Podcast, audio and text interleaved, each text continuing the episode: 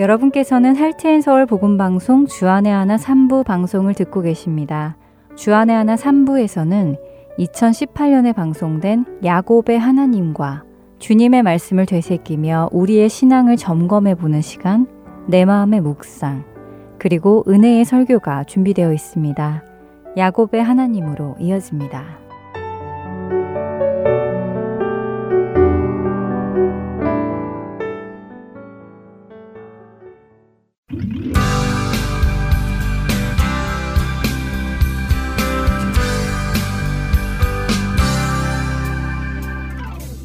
시청자 여러분 안녕하세요. 창세기를 함께 읽어나가며 야곱을 이스라엘로 만들어 가시는 하나님을 만나는 시간입니다. 야곱의 하나님, 진행의 민경은입니다. 네, 여러분 안녕하세요. 강승규입니다. 지난 시간에는 그랄에 머무르며 농사를 지었던 이삭이 백 배나 결실을 맺는 것을 보았습니다. 네. 그런데 이 장면을 보면서 이삭이 순종했더니 백 배의 결실을 얻어 부자가 되었다는 것에 관심을 두지 말라고 하셨지요. 네, 물론 우리가 순종하면 하나님께 복 받는 것은 분명한 사실이라고 말씀드렸습니다.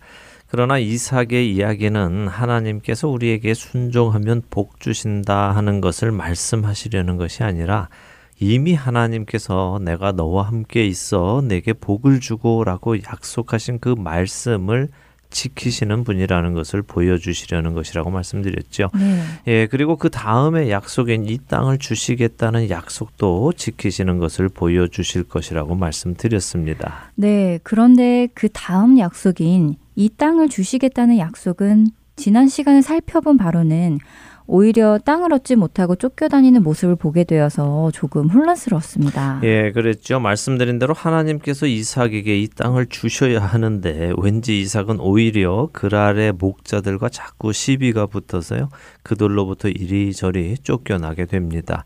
사실 이 장면을 잘 보아야 하죠. 왜냐하면 지난 시간에도 말씀드렸지만 이삭이 흔히 사람들이 이야기하듯이 그렇게 착해서 그랄의 목자들과 우물을 놓고 싸우지 않고 흔쾌히 그들에게 우물을 주고 떠난 것이 아니었지요. 그랬지요. 이삭이 그 우물들에 붙여준 이름을 보니 이삭이 착해서 싸우지 않았다는 것은 오해였던 것 같습니다. 네. 에색이라는 이름과 신나라는 이름 두 가지의 의미를 나누어 주셨는데요. 그 의미를 한 번 더 설명해 주세요. 예, 그럴까요? 에색이라는 단어는 대적함이라는 의미이고요. 신나는 사탄이라는 어원에서 온 단어라고 말씀드렸죠. 네. 그래서 에색은 이삭이 판 우물을 그들이 힘으로 날강도처럼 빼앗아갔다는 의미로 그렇게 지은 것이고 신나는 사탄처럼 악한 사람들이 와서는 빼앗아갔다 하는 의미라고 말씀드렸습니다. 그 의미를 알고 나니까 정말 이삭이 궁시렁궁시렁 하면서 그들을 떠났을 것 같은 상상이 되더라고요. 마음이 좋아서 주는 것도 아니고 싸움을 싫어해서 포기하는 것도 아니고 억울하고 화도 나고 하기는 하는데 싸우자니 무서워서 싸우지는 못하고 그저 투덜댈 수밖에 없어서 그렇게 그곳을 떠나는 모습이 자연스럽게 떠오릅니다. 네, 이삭의 인격을 공격하려는 것이 아니죠. 예, 이삭의 심적 상태를 정확히 알아야 우리가 다음에 일어나는 일, 우리가 다음에 일어나는 일 속에서 그가 어떤 심적인 변화를 겪었는지 알게 되기에 그렇다고 말씀드렸습니다. 자, 이렇게 투덜거리면서 그랄 목자들을 피해 또 다른 우물을 찾아 헤매던 이삭의 일행이 브엘세바로 올라갔습니다. 그때 하나님께서 이삭에게 두 번째로 나타나셔서 두려워 말라고 하시죠. 네. 내가 네 아버지 아브라함의 하나님이다. 네 아버지를 내가 지킨 거 잘 알지? 그래, 그 내가 이제는 너와 함께 있다. 네 아버지에게 한 약속, 자손이 번성하는 약속, 그 일을 내가 반드시 이루어 줄게. 그러려면 내가 너의 가족을 지켜주어야 그 약속이 이루어지지 않겠니? 그러니 너는 두려워 말라. 내가 너를 지켜줄 거야. 이런 의미의 말씀을 하신 것입니다. 그러자 이삭에게 변화가 왔지요. 아버지 아브라함의 하나님을 자신의 하나님으로 고백하는 아주 중요한 시간이 왔죠. 네, 그렇습니다. 아주 중요한 사건이지요. 이삭은 하나님의 그 약속이 이제는 믿어진 것입니다. 처음 그랄에 왔을 때 나타나셔서 약속을 해주셨을 때는 듣기는 들었지만 그 약속이 자신에게 다가오지는 않았습니다. 하나님이 자신을 지켜주실 것이라는 것이 실감나지 않았던 것이죠. 그래서 그는 자기 생각에 그랄 사람들이 자신을 해칠까봐 리브가를 누이라고 속인 것입니다. 그런데 이렇게 자신의 아버지를 지키셨던 그 하나님을 생각하고 또 지금껏 자신도 인도해 오신 하나님을 생각해 보니 그분이 믿을 수 있는 분임을 깨닫게 된 것이고요. 그래서 이제 내가 그분을 믿고 이곳에 정착하자 하는 의미로 그곳에 장막을 치고 우물을 파고 제단을 쌓아 여호와 하나님의 이름을 불렀다고 설명드렸습니다. 네. 자, 이제 오늘 그 다음 일어나는 일을 보겠습니다. 창세기 이십육 장 이십육 절에서 삼십삼 절까지 한 절씩 읽고 이야기를 나누죠. 네. 아비멜렉이 그 친구 아후삿과 군대 장관 비골과 더불어 그랄에서부터 이삭에게로 온지라. 이삭이 그들에게 이르되 너희가 나를 미워하여 나에게 너희를 떠나게 하였거늘 어찌하여 내게 왔느냐. 그들이 이르되 여호와께서 너와 함께 계심을 우리가 분명히 보았으므로 우리의 사이 곧 우리와 너 사이에 맹세하여 너와 계약을 맺으리라 말하였노라. 너는 우리를 해하지 말라. 이는 우리가 너를 범하지 아니하고 선한 일만 네게 행하여 네가 평안히 가게 하였음이니라. 이제 너는 여호와께 복을 받은 자니라. 이삭이 그들을 위하여 잔치를 베풀매 그들이 먹고 마시고 아침에 일찍이 일어나 서로 맹세한 후에 이삭이 그들을 보내매 그들이 평안히 갔더라. 그날에 이삭의 종들이 자기들이 판 우물에 대하여 이삭에게 와서 알려 이르되 우리가 물을 얻었나이다 하매 그가 그 이름을 세바라 한지라. 그러므로 그 성읍 이름이 오늘까지 부엘세바더라. 음, 아버지 아브라함 때와 마찬가지로 아비멜렉이 군대 장관을 이끌고 이삭을 찾아왔네요. 예, 그렇습니다. 아버지 때에 있었던 그 일이 아들의 때에도 있습니다. 아버지 때는 아비멜렉과 군대 장관이 찾아왔습니다. 이번에 이삭의 때에는 아비멜렉이 자신의 친구 아후삿과 군대 장관 비골을 데리고 찾아왔지요. 아후삿이 누구인지는 정확히 알 수는 없지만요. 학자들은 아후삿이 아비멜렉의 조언자였을 것이라고 추측을 합니다. 어, 조언자요? 네. 아비멜렉이 함께 상의하고 의견을 묻는 사람이란 말이군요. 예, 그렇죠. 자, 전에 아브라함의 하나님 때도 말씀드렸습니다. 아비멜렉과 비골 달랑 둘이 아브라함을 찾아오지는 않았을 것이라고 말입니다. 네, 아무리 작은 부족의 왕이라도 왕은 왕인데 그랬겠지요. 네. 적어도 수행원들이 있었을 테고 군대 장관이라면 더욱이 군대가 함께 왔겠지요. 그렇습니다. 누구나 할 수 있는 추측입니다. 네. 어, 적지 않은 수의 아브라함의 집안입니다. 더군다나 북쪽의 연합군을 상대로 대승리를 거둔 적도 있죠. 그리고 소돔의 사람들을 구해냈던 아브라함인데 그냥 갈 리가 없죠. 자, 오늘 이삭도 마찬가지입니다. 아비멜렉과 군대 장관 비골 그리고 조언자 아후삿까지 꽤 준비가 된 모습으로 이삭을 찾아갔을 것입니다. 사실 이 그림을 보면요. 아후삿은 아비멜렉에게 말로 도움을 주는 사람이고요. 비골은 힘으로 도움을 주는 사람이니까 아비멜렉의 경우 이삭을 만나서 이야기를 해보고 이야기가 잘 되면 좋은데 안 되면 힘쓰는 사람의 힘으로 평정하겠다 하는 의도도 보입니다. 어, 그런데 이런 중압적인 모습으로 아비멜렉이 찾아왔는데요. 지금까지 본 이삭의 모습, 그러니까 그랄의 목자들도 두려워서 싸움을 하지 못하고 투덜대며 피해왔던 이삭의 모습이라면 어떤 모습으로 아비멜렉을 맞아야 했을까요? 음, 그렇게 질문하시니까 흥미롭네요.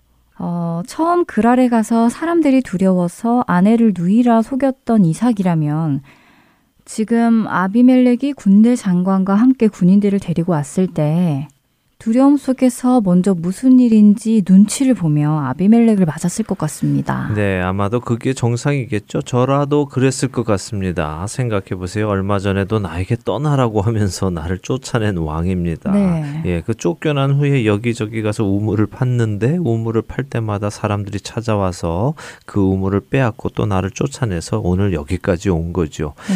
아무 변화가 없는 사람이라면 여기서도 또 아, 이제 또 어디로 가라고 여기 여기까지 쫓아왔나, 멀리까지도 왔네, 나더러 더 멀리 가라는 것일까 하는 생각이 들었을 것 같습니다.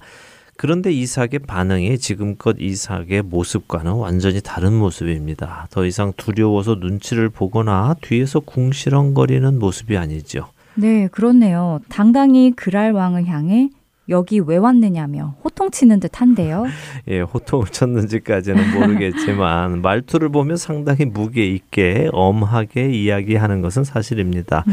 더군다나 책망의 말까지 포함되어 있죠. 너희가 나를 미워하여 나를 쫓아내었는데 무슨 일로 여기까지 쫓아왔냐 하면서 당당히 말을 합니다. 무엇이 이삭을 이렇게 당당하게 만들었을까요? 어, 하나님의 약속이군요. 그렇죠. 하나님의 약속이 실질적으로 믿어지니까 두려움이 없어진 것입니다. 내가 너와 함께 한다는 하나님의 말씀이 내 속에서 믿음으로 자리 잡으니까 더 이상 세상이 두렵지 않은 것입니다. 히브리서 표현으로 세상이 감당할 수 없는 사람이 되어버린 것이죠. 음. 자, 이렇게 이삭이 말하면 한 나라의 왕이라면 어떻게 또 반응을 해야 하겠습니까? 아니 뭐야, 내 이놈 버릇이 없구나 이렇게 나오는 것이 정상이죠. 음. 네. 어, 군대장관 비골이라도 나서서 이 녀석 어느 안전이라고 버릇없이 입을 놀리느냐, 썩 예의를 갖추지 못하겠느냐 하면서 호통을 쳐야 하는 것이 정상입니다. 네. 그런데 오히려 놀라운 말을 아비멜렉이 하죠. 여호와께서 너와 함께 계심을 우리가 분명히 보았다. 그래서 우리와 너 사이에 맹세하여 계약을 맺으러 왔다 하면서 정말 주객이 전도가 된 말을 합니다. 너는 우리를 해하지 말라. 우리가 너를 해하지 않고 보내주었지 않느냐.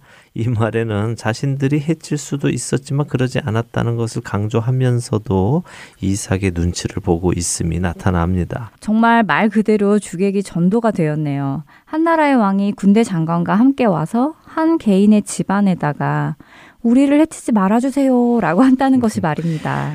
예, 일어날 수 없는 일이 일어나고 있는 것이죠. 이것이 바로 하나님의 백성과 세상과의 관계입니다. 겉으로 음. 보이는 힘은 세상이 훨씬 셉니다. 가진 것도 많습니다. 아무리 보아도 싸우면 세상이 이길 수밖에 없어 보이죠.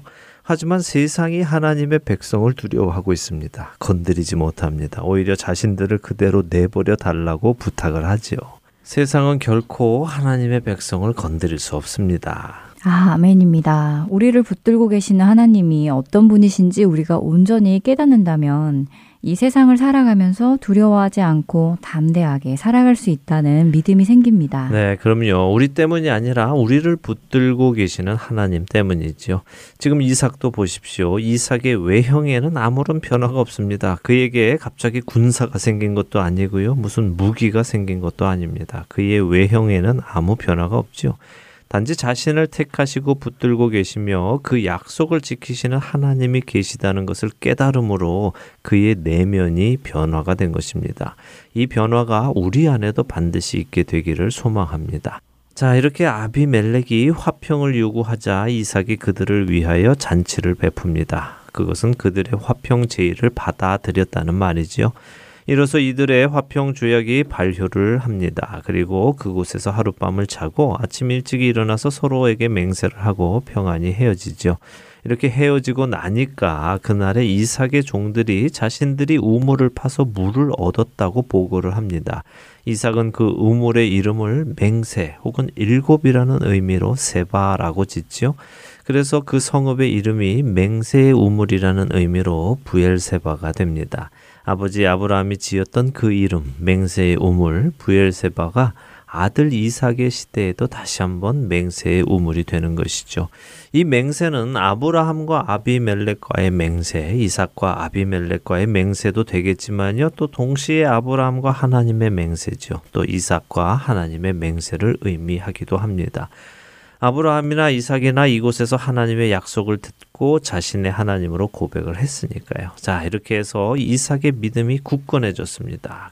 그의 믿음이 자리를 잡은 것이죠. 자, 이렇게 해서 이 땅이 이삭의 땅이 되어버렸습니다. 하나님의 약속하신 내가 이 땅을 너에게 주겠다 하신 그 약속이 또 이루어진 것이죠. 자, 이제 이십육 장의 나머지 두 절을 읽어주세요. 네, 창세기 이십육 장 삼십사 절과 삼십오 절입니다. 에서가 사십 세에 헷 족속 부에리의 딸 유딧과 헷 족속 엘론의 딸 바스맛을 아내로 맞이하였더니 그들이 이삭과 리브가의 마음에 근심이 되었더라. 네. 어, 에서의 결혼 이야기가 나오네요. 그렇습니다. 에서가 사십 세에 결혼을 했다고 하시네요. 네. 예, 이삭도 사십 세에 결혼을 했습니다. 그리고 육십 세에 에서와 야곱을 낳았죠. 그렇다면 에서가 결혼할 때 이삭은 몇 살이겠습니까? 어, 이삭이 백 세겠군요. 네, 백 세입니다. 자신의 아버지 아브라함이 자신을 얻었던 나이입니다. 음. 자, 아버지는 백 세에 약속의 아들을 얻으셨습니다. 그런데 지금 이삭은 백 세에 약속의 아들이 아니라 큰아들이 이삭 과 리브가의 마음에 근심이 되는 어. 일을 하고 있습니다. 어떤 일로 그랬습니까? 에서가 헷 족속 여인들과 결혼을 해서 그렇군요. 네, 이삭의 장남이 이방인의 음. 딸을 아내로 맞습니다. 근데 아이고. 그것도 하나도 아니고 둘이나 맞습니다. 집안에 결혼식이 있으면 기뻐야 되잖아요. 더군다나 장남이 결혼을 하는데 큰 잔치로 기쁨이 가득해야 하지 않겠습니까? 그렇죠. 예, 그런데 이 집안은 오히려 근심이 음. 가득합니다. 왜 근심이 생겼을까요? 이삭의 아버지 아브라함은 하나님의 축복의 약속을 받은 후에 자기 집안의 결혼은 같은 족속 안에서 하는 것으로 결정을 했습니다. 네, 자기 종을 보내며 절대 가나안 여인과 결혼시키지 말라고 명령했죠. 맞습니다. 이삭의 아내인 리브가를 멀리 자기 집안에서 가서 데리고 왔습니다. 그런데 지금 에서는 이러한 가풍을 무시하고 자신이 원하는 여인들과 결혼을 했습니다. 이것은 그가 장자권을 멸시했던 것처럼 집안의 가풍도 무시하고 있음을 보여주는 것이죠. 이런 그의 모습을 보면 그가 장남이면서도 왜 하나님의 약속과 축복을 받지 못했는지 알 수 있을 것 같습니다. 어, 사실 하나님의 은혜는 자격 없는 자에게 값없이 주어지는 것이죠. 약속도 마찬가지입니다. 우리가 그리스도인이 된 것은 우리에게 자격이 있어서는 아니죠. 자격이 없음에도 불구하고 하나님께서 은혜로 우리에게 주신 것입니다. 그런데 이 은혜와 약속을 멸시하면 그 사람은 은혜와 약속을 받지 못하죠. 이미 은혜를 주셨는데 약속을 주셨는데 그것을 우습게 보고 버려버리면 어떻게 되겠습니까? 하나님도 억지로 주시지는 않으시죠. 하나님은 독생자 예수 그리스도를 십자가에 내어주시기까지 우리에게 은혜 주시기를 원하시고 우리에게 영원한 생명을 약속해 주시기 원하시지만 그 은혜를 깨닫고 받아들이고 약속을 믿는 자들은 구원에 이르지만요.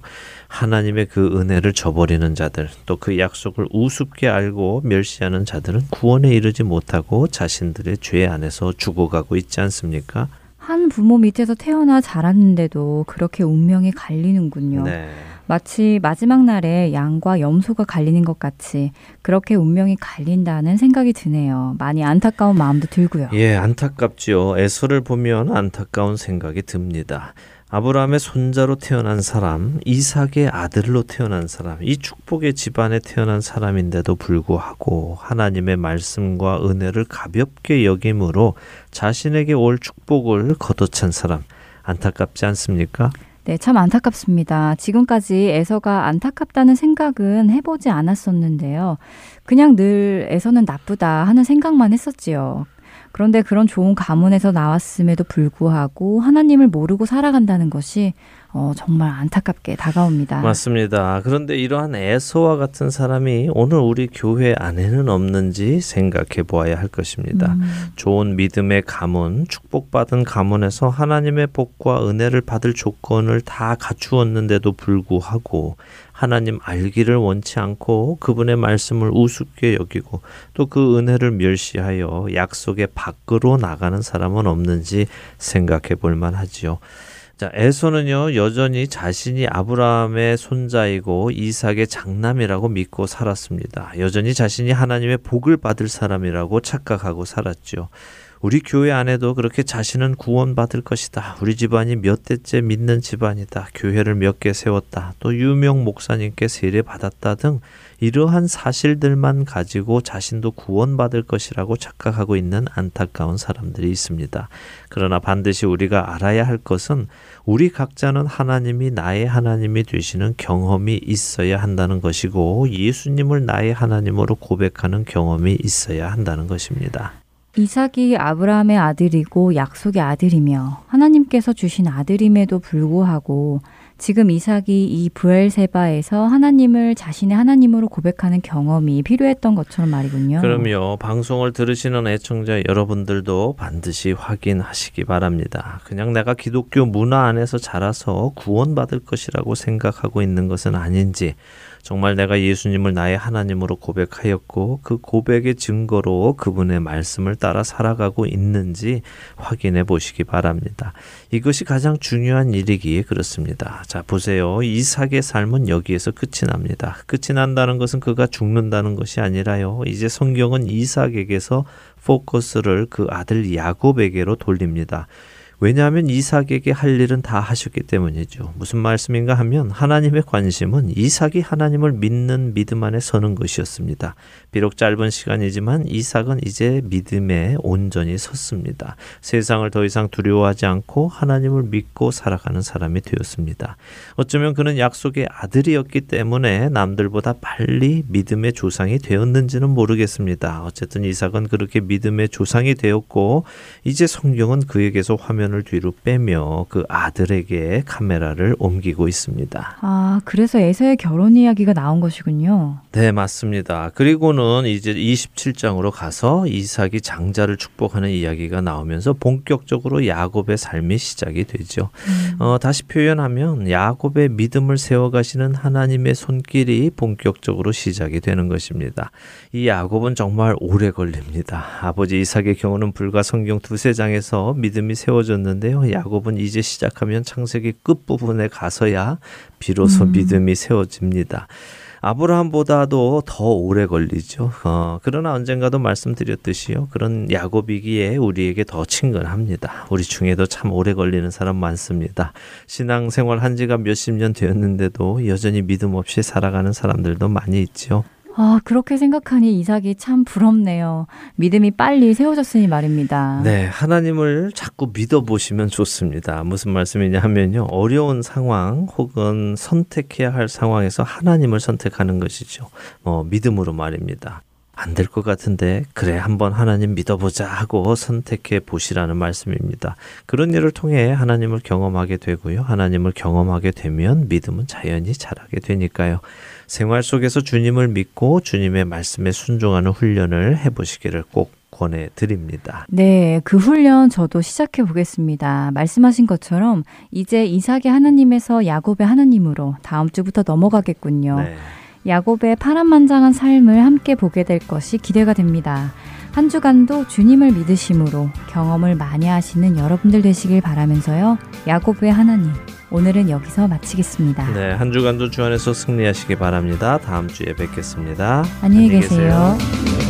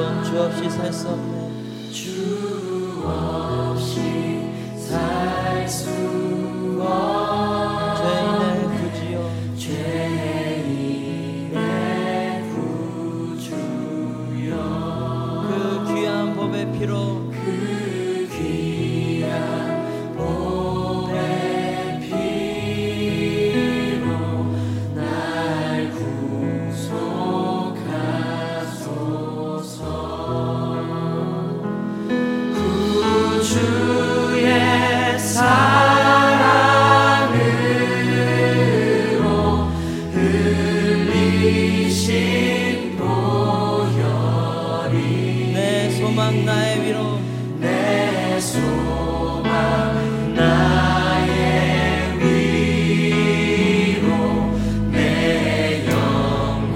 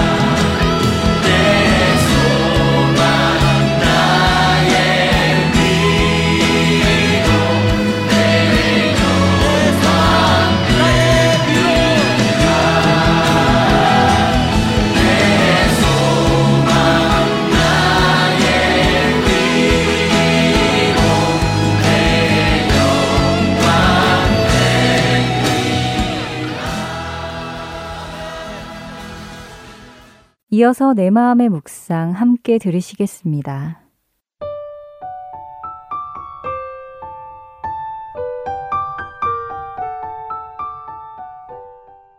선물. 언제 들어도 좋고 언제 받아도 좋은 것이 선물입니다. 그런데 우리에게 이미 주어진 선물이 있다는데 혹시 아시나요? 그것도 아주 큰 선물이랍니다. 하나님께서 보내주신 독생자가 바로 그 선물이에요. 우리를 지극히 사랑하셔서 육신의 몸을 입고 낮고 천한 자리로 보내셨고 우리의 죄를 위해 희생하신 그 독생자. 우리가 지은 죄는 피 흘림이 없이는 절대 용서될 수 없습니다. 그런데 하나님은 우리를 용서하시고 자녀 삼아 주셨죠. 어떻게요? 오직 흠없고 결점이 없는 어린 양의 피, 바로 독생자인 예수님의 보혈로 말입니다. 베드로전서 일 장 십팔 절과 십구 절은 더욱 확실하게 말씀하십니다.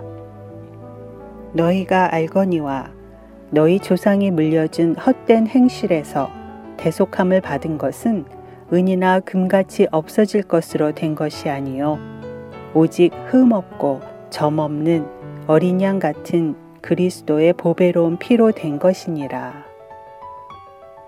그분은 여러분과 저와 같은 인성을 가지셨기에 모든 일에 유혹과 시험을 받으셨고 시련을 당하셨지만 하나님이 보내신 뜻을 알기에 죽기까지 순종함으로 그분의 뜻을 이루어 드렸습니다. 순종으로 아버지의 손안에 모든 것을 맡기신 거죠. 그 순종은 우리를 대신한 채찍이었고 피 흘림이었고 십자가였으며 죽음이었습니다. 베드로전서 이 장 이십사 절에서 또 이렇게 말씀하고 계십니다. 친히 나무에 달려 그 몸으로 우리 죄를 담당하셨으니 이는 우리로 죄에 대하여 죽고 의에 대하여 살게 하려 하심이라. 그가 채찍에 맞음으로 너희는 나음을 얻었나니. 하나님께서는 아담과 하와에서 시작하여 다가올 미래의 세대까지 그 안에 있는 모든 인류의 죄를 예수 그리스도 등 위에 내려놓으셨습니다. 주께서는 우리가 결코 버림받지 않게 하려고 스스로 버림받으셨고 그분은 우리의 의를 위하여 스스로 우리의 죄를 짊어지셨습니다. 원래 타고난 죄로부터 지금 이 순간에도 쉴 새 없이 짓는 죄들, 여러분은 이 죄의 무덤에서 완전해지실 수 있으십니까? 하지만 하나님께서는 아들에게 짐을 지우셨고 우리는 그 구속의 역사로 천국의 소망을 꿈꾸는 자들이 되었습니다. 그분이 주신 이 큰 선물, 너무 커서 혹시 안 보이시나요? 아니면 너무 값없이 주셔서 선물의 무게가 느껴지지 않으신가요? 오늘 애청자 여러분께서는 그분이 거저 주신 그 큰 선물, 자비와 은혜를 안고 표현할 수 없는 큰 기쁨과 소망을 가지고 살아가고 계십니까? 하나님, 주님께서 우리에게 주신 선물은 정말 놀랍고 말로 형용하기조차 힘든 큰 선물입니다. 독생자 외아들을 우리에게 주셔서 우리를 위하여 희생케 하신 은혜의 구세주께 감사드립니다. 선물의 크심과 기쁘심에 감사가 늘 넘치도록 우리의 삶을 인도해 주시길 기도드립니다. 아멘.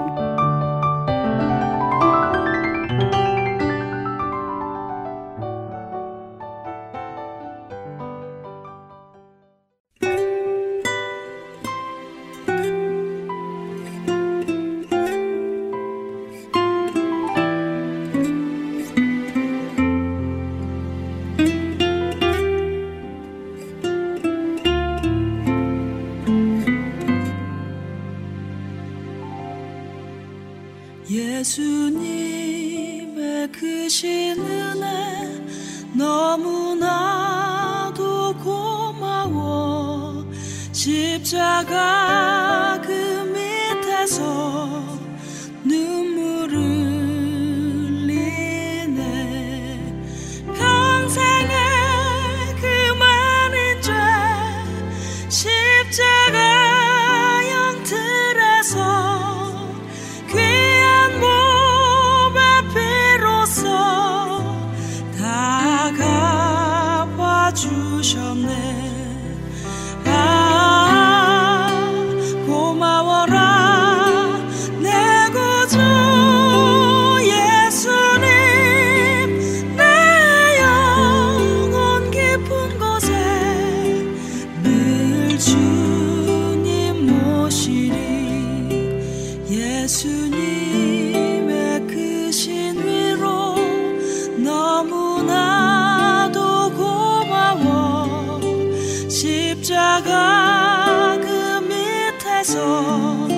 기뻐 춤추네.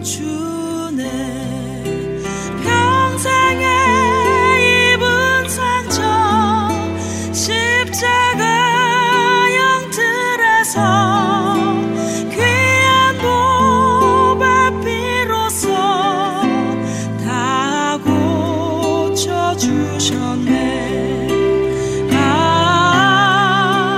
고마워라 내 구주 예수님.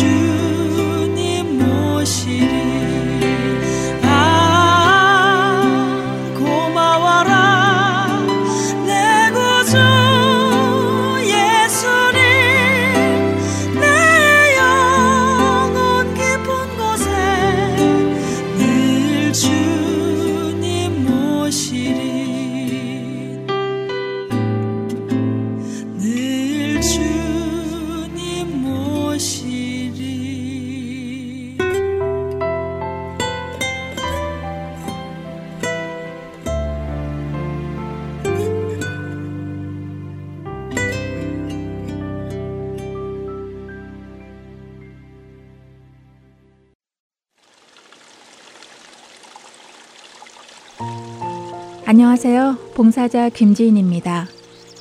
매주 금요일마다 씨디를 각 지역으로 배송해 드리는데요. 최근 씨디를 받지 못하는 분, 파손된 씨디를 받으신 분들이 많다는 소식을 들었습니다. 매주 만들어지는 씨디에는 많은 분들의 정성이 담겨져 있고 예수 그리스도의 복음이 담겨져 있습니다. 씨디가 잘 전달되지 않을 때에 저희 또한 마음이 너무 아픈데요. 혹시 씨디를 받지 못하셨거나 부서진 씨디를 받으셨을 때에는 저희에게 연락 주시기 바랍니다. 사무실 전화번호 육공이 팔육육 팔구구구입니다.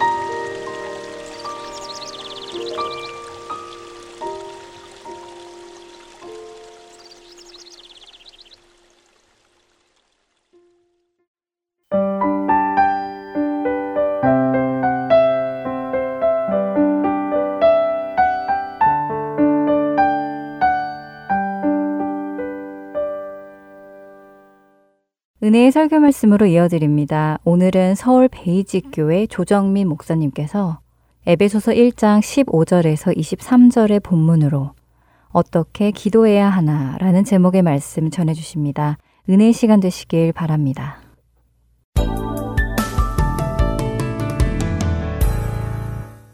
바울의 서신서는 보면은 감사로 시작이 돼요. 뭘로 감사할까요? 이런 믿음과 사랑을 놓고 감사한단 말이에요. 뭐 성도 중에서 병이 났다고 감사, 그것도 감사할 일이죠. 그러나 무엇보다도 우리가 감사해야 할 일은 사랑하는 것, 믿음의 본질에 다가가 있는 것, 그런 것들이 감사의 조건이 되어야 한다는 것이죠. 그리고 그런 교회를 기억할 때마다, 교회를 생각할 때마다 교회이기 때문에 감사해요. 뭐 에베소서처럼 이렇게 좋은 소식이 들리는 교회만 놓고 감사하는 게 아니에요. 그는 언제나 감사하는 사람이었습니다. 그래서 우리는 감사의 깊이가 신앙의 깊이다, 이런 말을 하는 것이죠. 감사할 줄 아는 정도가 신앙의 정도를 설명해 주는 것이죠. 자, 먼저 그런 고린도 교회 같은 교회는 속을 많이 썩였어요. 사도 바울이 가장 속 썩었던 교회가 고린도 교회입니다. 그러나 그 고린도 교회를 향해서도 그는 감사의 기도를 했어요. 한번 고린도전서 일 장 사 절을 보면 이렇게 되어 있습니다. 그리스도 예수 안에서 너희에게 주신 하나님의 은혜로 말미암아 내가 너희를 위하여 항상 하나님께 감사한다. 고린도 교회가 그 많은 문제를 일으켰음에도 불구하고 그는 항상 감사했어요. 데살로니가 교회를 향해서 항상 감사하라, 범사에 감사하라고 했던 그가 감사할 만한 일만 감사하고 감사할 수 없는 일에는 감사하지 않았을 리가 없지 않습니까? 그는 빌립보 교회를 생각할 때마다 감사했고 골로새 교회를 생각할 때마다, 그는 기도할 때마다 감사했어요. 그러나 특별히 그가 감사한 것은 교회가 사랑과 믿음을 드러낼 때 특별히 감사했다는 것을 알 수 있습니다. 로마 교회를 향해서는 그는 이렇게 감사를 했어요. 로마서 일 장 팔 절입니다. 먼저 내가 예수 그리스도로 말미암아 너희 모든 사람에 대하여 관하여 내 하나님께 감사함은 너희 믿음이 온 세상에 전파됨이라. 믿음 때문에 감사한단 말이에요. 안 되는 일이 되는 것도 감사할 일이지만 우리는 본질적으로 신령한 복을 받은 살았다는 것은, 우리가 하나님 위로부터 오는 신령한 복을 받았다는 것은 믿음이 생겼다는 게 감사의 조건이 되어야 한다는 것입니다. 그런 데살로니가 교회를 향해서는 이렇게 감사합니다. 데살로니가 후서 일 장 삼 절을 보면은 형제들아 우리가 너희를 위하여 항상 하나님께 감사할지니 이것이 당연함은 너희의 믿음이 더욱 자라고 너희가 다 각기 서로 사랑함이 풍성하니. 여러분, 교회가 감사해야 될 가장 큰 일, 추수감사절이다 뭐 이런 감사절 때 우리가 기도하고 감사해야 될 감사의 제목은 믿음이 굳건해지고 사랑이 풍성해지는 것, 이게 가장 감사의 조건이 되어야 한다는 것이죠. 그는 이 에베소 교회에서 들리는 사랑과 믿음의 소식에 그는 감사하기 때문에 기도하고 또 감사하기를 그치지 않는다고 말합니다. 감사를 하다 말다 하는 게 아니라 항상 감사하고 있다는 것이죠. 저는 여러분들이 이 코로나 시대에도 여전히 우리가 교회로 존재할 수 있다는 것에 감사할 수 있게 되길 바랍니다. 우리가 어떤 형태건 하나님의 이름을 부를 수 있다는 사실에 감사할 수 있게 되기를 바랍니다. 어떤 예배를 드리건 우리가 예배자로 주님 앞에 엎드릴 수 있다는 사실에 감사할 수 있게 되기를 바랍니다. 그리고 이 땅의 모든 교회가 그렇게 하나님 앞에서 감사할 줄 아는 그리스도인들로 차고 넘치기를 또한 감사하며 기도하는 것이죠. 자, 이런 감사하는 에베소 교회를 향해서 그가 어떤 기도 제목을 가지고 있을까요? 가장 중요한 기도 제목, 가장 우선적인 기도 제목, 무엇보다도 먼저 기도해야 할 기도의 제목을 그는 이렇게 우리에게 알려주고 있습니다. 십칠 절 말씀이에요. 시작. 우리 주 예수 그리스도의 하나님 영광의 아버지께서 지혜와 계시의 영을 너에게 주사 하나님을 알게 하시고. 여러분, 가장 큰 기도 제목, 아니 교회가 지금 하나님의 신령한 복을 받아서 사랑과 믿음이 드러나고 있음에도 불구하고 그는 이 에베소 교회를 향해서 하나님을 알게 해달라, 이게 기도의 첫 번째라는 것입니다. 왜냐하면 우리의 신앙은 하나님을 아는 데서 비롯되어야 하기 때문입니다. 하나님을 어떻게 아느냐가 우리가 신앙의 기초를 형성하는 것이죠. 하나님을 어떻게 인식하고 있느냐가 우리 신앙의 출발점이라는 것입니다. 오늘 사도 바울은 예수 그리스도의 하나님, 영광의 아버지, 여러분 이렇게 하나님을 이렇게 인식하고 있다는 것 아닙니까? 주 예수 그리스도의 하나님. 왜 사도 바울이 주 안에서, 주 안에서, 그리스도 안에서, 그리스도 안에서를 그렇게 말하겠습니까? 하나님과 우리가 관계가 생긴 것은 그리스도의 하나님이기 때문에 우리가 관계가 생긴 거예요. 따라서 그리스도 안에 있을 때 우리는 하나님을 영광의 아버지로 알게 되고 아버지라고 부를 수 있게 되며 하나님께서는 우리를 자녀로 받아주시기 때문에 우리가 주 예수 그리스도의 하나님이란 이 인식이야말로 너무나 신앙의 출발점으로서 중요한 인식이라는 것입니다. 이렇게 하나님을 알게 하는 것, 하나님을 알게 되는 것,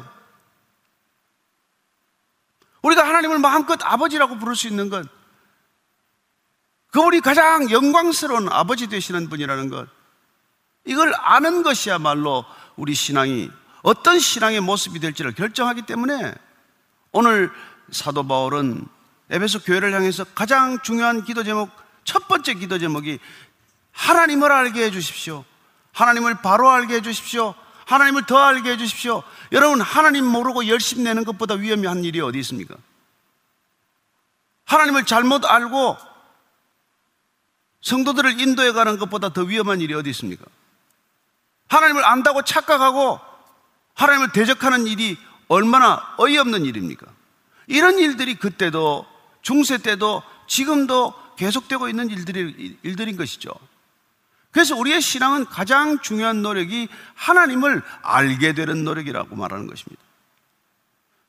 왜 하나님을 모르겠습니까? 이스라엘 백성 가운데 누가 하나님을 몰라요? 그러나 지식적으로 하나님에 관하여, 하나님에 대하여 아는 것과 하나님을 아는 것과는 다르다는 것입니다. 우리는 한 번도 만나지 않은 사람에 대하여 책을 읽고 연구하고 조사하고 논문을 쓸 수도 있어요. 잘 알 수 있죠. 그러나 단 한 번도 직접 만나보지 않고 한 번도 대화를, 깊은 대화를 나눠보지 않고는 어떻게 잘 안다고 말할 수 있습니까? 깊이 아는 것이죠. 사적인 만남과 관계가 있는 것이죠. 따라서 사도 바울이 가말리엘 문화에서 토라, 율법을 다 배우고 바리세인 중에 바리세인이고 율법을 지키는데 흠이 없었던 그였지만은 하나님에 관해서 알았을 뿐이지 하나님을 몰랐다고 하는 것을 알고 그렇게 충격을 받은 것 아닙니까?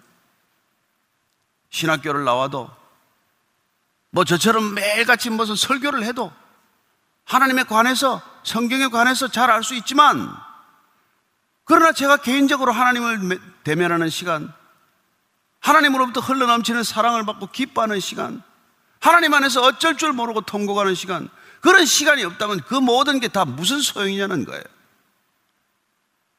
그래서 지금 사도 바울이 알게 해달라는 기도가 어떤 기도예요? 머리로 아는 하나님이 아니라 가슴으로 만나는 하나님, 가슴으로 울 수 있는 하나님, 가슴으로 하나님을 깨어날 수 있는 그런 하나님을 알게 해주십시오. 왜 그게 중요합니까? 그래야 고난을 이기니까, 그래야 교회가 교회다우니까, 그렇게 하나님을 알게 하기 위해서 지금 사도 바울은 지혜와 계시의 영을 보내주십시오. 지혜와 계시의 영. 지혜란 보이는 것 가운데서 보이지 않는 힘의 작용을 알아채는 능력이에요. 보이는 것들만 보지 않고 보이는 것들 속에 감춰진, 가려진, 보이지 않는 힘과 그 운동을 알아채는 것, 그게 지혜로운 거예요. 계시란 보이지 않는 힘이 보이는 것들을 통해서 나타나는 것을 말하는 거예요. 알려주셔야 돼요. 그분께서 보여주셔야 돼요.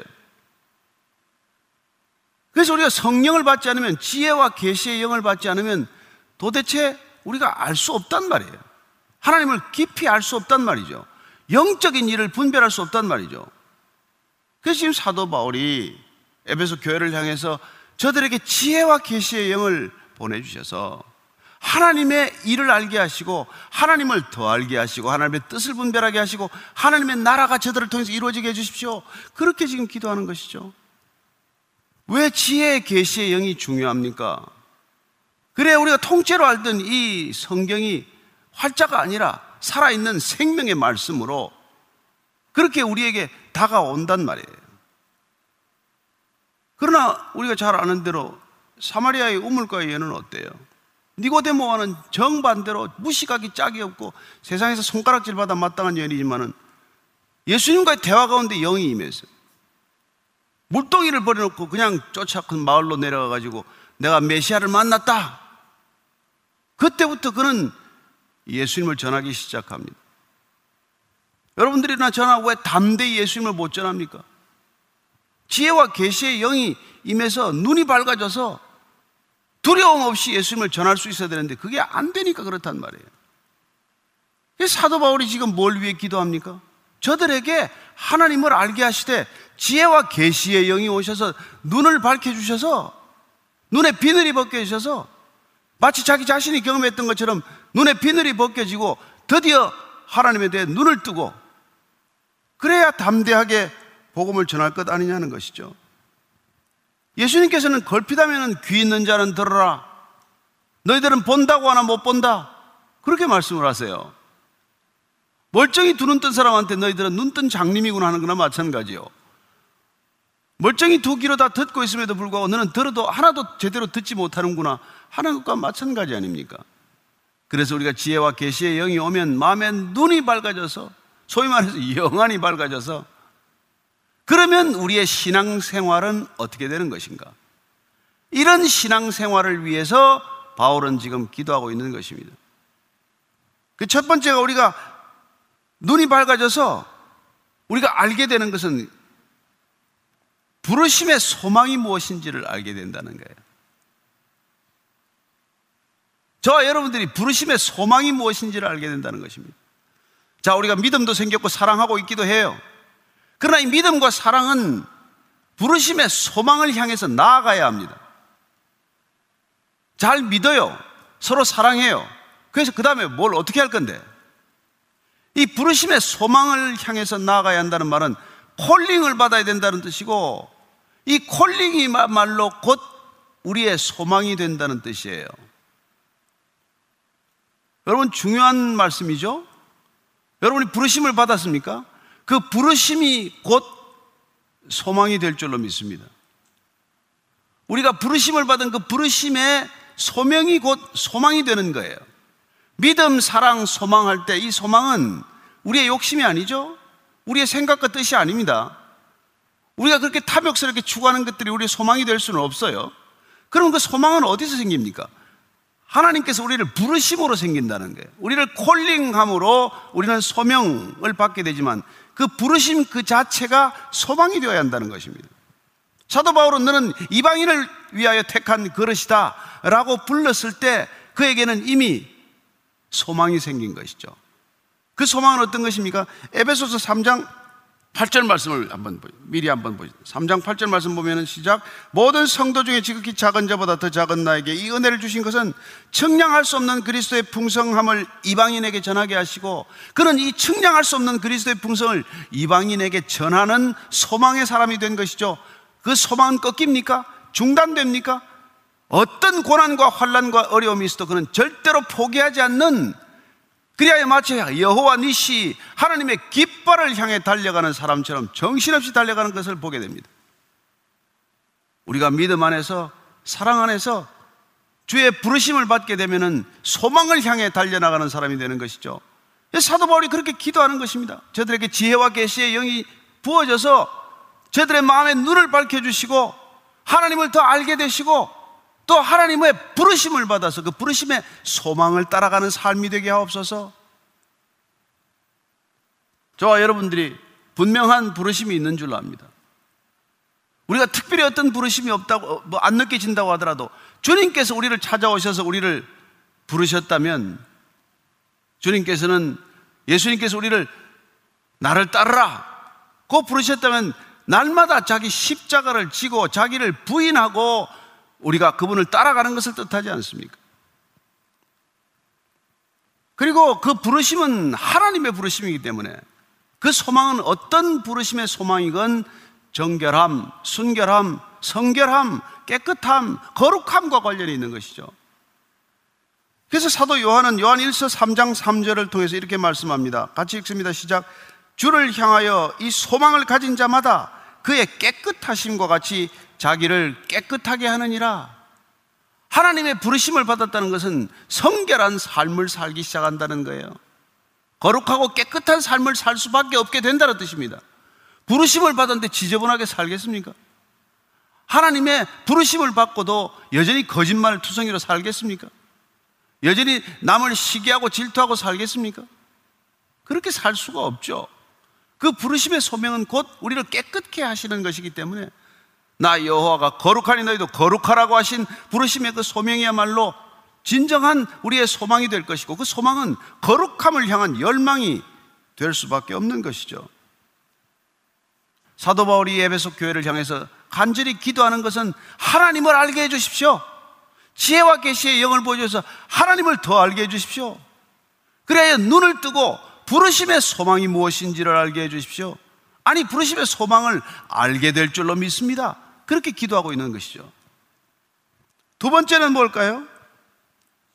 영광의 풍성함, 기업의 영광의 풍성함. 그 기업의 영광의 풍성함이란 뭐예요? 성도 안에서 기업의 영광의 풍성함이란 하나님께서 성도들에게 주신 유산, 믿음의 유산, 믿음의 유업, 그것이 얼마나 풍성한 것인지, 얼마나 영광스러운 것인지를 아는 것이죠. 눈을 떴기 때문에 하나님이 내게 주신 것을 드디어 발견하는 것이죠. 그래서 항상 감사하고 항상 기도할 뿐이에요. 우리는 정말 하나님께서 우리에게 무엇을 부어주셨는지, 얼마나 많은 기업의 영광의 풍성함을 주셨는지를 알면 우리가 감사를 멈추지 않을 수가 없죠. 감사를 멈출 수가 없는 것이죠. 저와 여러분들이 감사가 거쳤다, 감사가 점점 식었다, 우리의 신앙이 내리막이다, 지금 좀 못 모이니까 신앙이 바닥이다, 이 까닭은 지금 오늘 이 바울이 기도하는 것을 들으면 어떻습니까? 성도 안에서 그 기업의 영광이 얼마나 풍성한 건지를 우리가 모르고 있기 때문이라는 것이죠.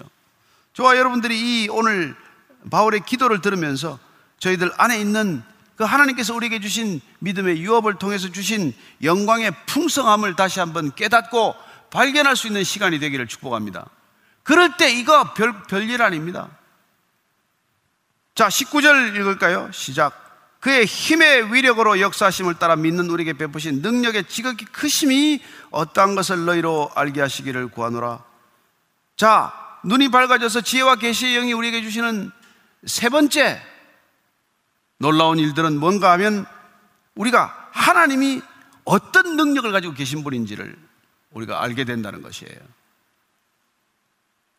우리가 사실 믿음이 떨어지면 매일 그냥 하나님이 계신가 안 계신가, 이 하나님은 어떤 하나님인가, 살아 계신다는데 뭐 혹시 외출하셨나, 왜 자꾸 살아계신 하나님, 살아계신 주라고 노래 부르는지 아십니까? 아무래도 죽은 것 같아서 그렇다는 거예요. 원래 살아계신데 왜 자꾸 살아계시냐고 그렇게 얘기를 하는데 그분께서 얼마나 크신 능력을 가지고 있는지를 오늘 사도 바울은 세 단어를 동원해요. 그가 동원하고 있는 단어는 힘, 위력, 역사하심. 이게 하나님의 능력, 하나님의 권능을 설명하기 위한 또 다른 보조적 단어들이에요. 비슷비슷한 뜻을 가졌습니다. 하나님의 능력, 하나님의 권세, 하나님의 이 역사하심이라는 건 여기서 나온 단어가 에너지예요. 하나님께서 그런 운동하는 능력, 그런 능력을 가지고 계신 분이다. 이걸 우리가 하나님의 능력이 어떤 능력인지를 우리가 알면 주눅들지 않아요. 저와 여러분들이 우리 하나님이 전능하신 분이라는 걸 물론 믿습니다. 근데 어떻게 전능하시다는 거예요? 그래서 사도 바울이 알기를 원하는 것은 여기에 부활의 능력을 알기를 원하는 것을 말해놓고 있는 것이죠. 하나님 능력이 가장 극적으로 입증된 것, 증명된 것, 그게 십자가에 죽으신 예수 그리스도를 부활하게 하신 능력이라는 것입니다. 여러분, 그런 능력이 어디 있습니까? 그런 능력이 이 땅 가운데 어디에 있을 수 있습니까? 죽음은 끝이 아닙니까? 더 이상 뭐가 있겠습니까? 그런데 부활은 죽음이 끝이 아니다. 부활이야말로 어떤 낙심도, 어떤 억울함도, 어떤 슬픔도 이길 수 있는 능력이 되는 것입니다. 그 능력을 지금 사도 바울이 설명하고 있는 것이죠. 그 능력은 그리스도 안에서 역사하셔서 죽은 자들 가운데서 다시 살리신 것이다. 여러분, 우리가 이 능력을 알면 부활은 과거형이 아니라 현재 진행형이에요. 부활은 지금도 계속되고 있는 하나님의 증거입니다. 우리가 이걸 믿지 않으면 우리의 믿음은 헛거예요. 하나님께서 어떤 능력을 가지고 계신 분인가? 그분의 능력은 궁극적으로 죽은 자를 다시 일으키시는 능력이다. 여러분, 십자가만으로는 복음의 반쪽밖에 되지 않습니다. 십자가로 죽음, 십자가의 죽음으로 끝이 났다면 우리가 뭘 믿겠어요? 부활이 있기 때문에, 부활의 반전이 있기 때문에 그분께서는 우리더러 십자가를 지고 날마다 나를 부인하고 쫓으라고 말씀하시는 것입니다. 부활의 반전이 없다면 우리가 십자가를 지고 간들 무슨 소망이 있습니까? 부활이 없다면 우리 신앙의 끝은 어디입니까? 그러나 전능하신 하나님께서 예수 그리스도를 십자가의 죽음으로부터 부활에 이르게 하셨기 때문에, 부활의 권능을 가지신 분이시기 때문에 우리가 하나님을 아버지라고 부르고 그분을 기꺼이 따르는 믿음의 백성들이 된 것이죠. 그래서 그리스도 안에서 역사하는 죽은 자들 가운데서 다시 살리신 그분의 권능, 그분을 다시 하나님 오른편에 앉히신 권능. 그 당시에 오른편이란 대등한 위치, 동격의 위치를 말합니다. 오른, 오른편에 앉혔다, 이거는 동격에 해당하는 거예요. 동등됨을 취하는 것으로 말하, 말하는 것입니다. 그런 능력을 보여주셨고, 모든 통치와 권세와 능력과 주권과 이 세상뿐만 아니라 오는 세상이 일컫는 모든 이름 위에 뛰어난 이름, 만왕의 왕이요 만주의 주가 되시는 예수 그리스도의 이름, 그 이름을 허락하시는 권능의 손길, 그게 우리가 아는 하나님의 권능, 하나님의 권세라고 말씀해주고 있는 것이죠. 그래야 만물을 그 발 아래 복종케 하고, 그리고 만물 위에 교회의 머리로 삼으셨다고 말합니다. 그분께서는 우리가 하나님을 아는 지식으로 예수 그리스도를 머리로 삼아서 이 땅의 모든 것이 통일되게 하는 것이 하나님의 섭리, 하나님의 뜻이라고 말씀했습니다. 하나님의 뜻은 무엇입니까? 이 땅이 그리스도를 머리로 해서 모든 것들이 연합하고 통일되는 것을 목적으로 삼으십니다. 온 우주적인 하나됨, 온 세상이 하나됨, 예수 그리스도를 머리로 할 때 우리가 모든 지체가 연결돼야 하나됨을 경험하도록 하는 것, 그게 그분의 권능에서 비롯되는 일이라고 말씀해주고 있는 것이죠. 그리스도의 머리됨이 왜 중요합니까? 모든 지체는 머리를 통해서 연결되기 때문이죠.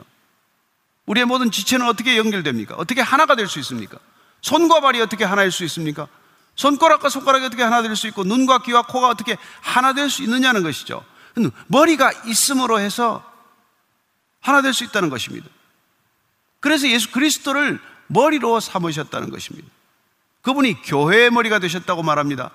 그렇다면 그분이 머리가 되신 교회는 이 세상의 머리라는 것을 우리는 기억해야 합니다. 그분을 교회의 머리로 삼으셨고, 우리가 교회의 몸이 되어서 그분을 교회의 머리로 삼으신 그 자체는 이 세상, 온 세상을 다스릴 때 교회를 머리 삼아 다스리겠다는 뜻을 내포하고 있는 것이죠. 어떻게 온 천하를 다스리시기로 하십니까?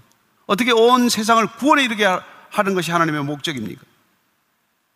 예수 그리스도를 교회의 머리로 삼을 때 그런 일이 가능하다는 것입니다. 그리스도께서 교회의 머리가 되실 때 우리가 교회의 몸이 되는 것입니다. 지금 바울의 비유는 머리와 몸의 비유죠. 그리스도의 머리 되심, 그리고 성도들의 몸이 됨, 이게 우리가 교회를 유기체적 공동체라고 말하는 이유죠. 왜 교회가 건물이 아니다, 교회는 교단과 교파가 아니다, 교회는 제도가 아니다, 교회는 그리스도의 몸이다, 교회는 그리스도의 유기체적 공동체다, 살아있는 그리스도의 몸이다, 이렇게 말하는 것입니까? 그분이 우리의 머리가 되시기 때문에 그렇다는 거예요. 따라서 여러분, 그리스도의 머리 되심을 인정한다면 몸들이 싸울 수 있습니까? 몸이 서로 질투할 수 있습니까? 몸이 불화할 수 있습니까? 어떤 것도 불가능하죠. 그리스도의 머리 되심을 인정한다면 교회는 어디서도 어떤 형태로건 통일성을 잃지 않을 것이고 하나됨을 놓치지 않게 될 것 아니겠습니까? 오늘 사도 바울이 그런 능력이 에베소 교회도 임해야 하고 소아시아 모든 교회도 임해야 되고 그 당시의 교회만 아니라 지금의 교회도 임해야 하고 이 땅의 모든 교회들의 그런 능력이 임해야 한다는 것이죠. 그게 기도 제목이라는 것입니다. 사도 바울의 기도 제목이 뭡니까? 하나님을 알게 해주십시오. 그 하나님을 더 알게 하기 위해서 지혜와 계시의 영을 부어주십시오. 그래서 눈을 뜨게 해주십시오. 눈이 밝아지게 해주십시오. 눈에 비늘이 벗겨주게 해주십시오. 그래야 그들이 하나님이 왜 불렀는지, 왜 하나님께서 우리를 백성 삼으셨는지, 그 부르심의 소망이 무엇인지 그걸 알게 하시고 성도들 안에 있는 그 기업의 영광의 풍성함이 얼마나 크고 놀라운지 그걸 알게 해주시고 우리를 부르신 하나님의 그 권능, 전능하신 하나님의 그 파워, 그 능력이 어떤 것인지를 알게 해주십시오. 이렇게 기도하는 사도 바울의 기도를 우리가 듣고 있는 것입니다. 바울이 지금 에베소에 보내는 편지를 통해서 그는 그침없이 계속해서 감사를 표하고 있을 뿐만 아니라 사랑과 믿음을 보이고 있는 이 에베소 교회가 어떤 방향으로 나아가야 할지에 대해서 지금 부르심의 소망을 향해 나아가야 합니다. 이제는 믿음과 소망으로, 믿음과 사랑으로 부르심의 소망을 향해 나아가십시오. 그리고 하나님을 더 알 때 여러분들은 그 기업의 영광이 얼마나 풍성한 것이며 하나님의 권능이 얼마나 큰 것인지를 제발 아시게 되기를 바랍니다. 이런 마음으로 이 편지를 기록했고 이런 마음으로 당시에 기도했고 그는 모든 교회를 놓고 이런 기도를 쉬지 않았던 것이죠. 우리가 기도하는 이유, 기도하는 까닭, 우리 개인적인 기도는 물론 필요한 기도지만 그리스도인들의 기도는 어떤 기도여야 할지를 오늘 말씀해 주고 있는 것입니다. 이십삼 절 읽고 정리하겠습니다. 교회는 그의 몸이니 만물 안에서 만물을 충만하게 하시는 이의 충만함이니라.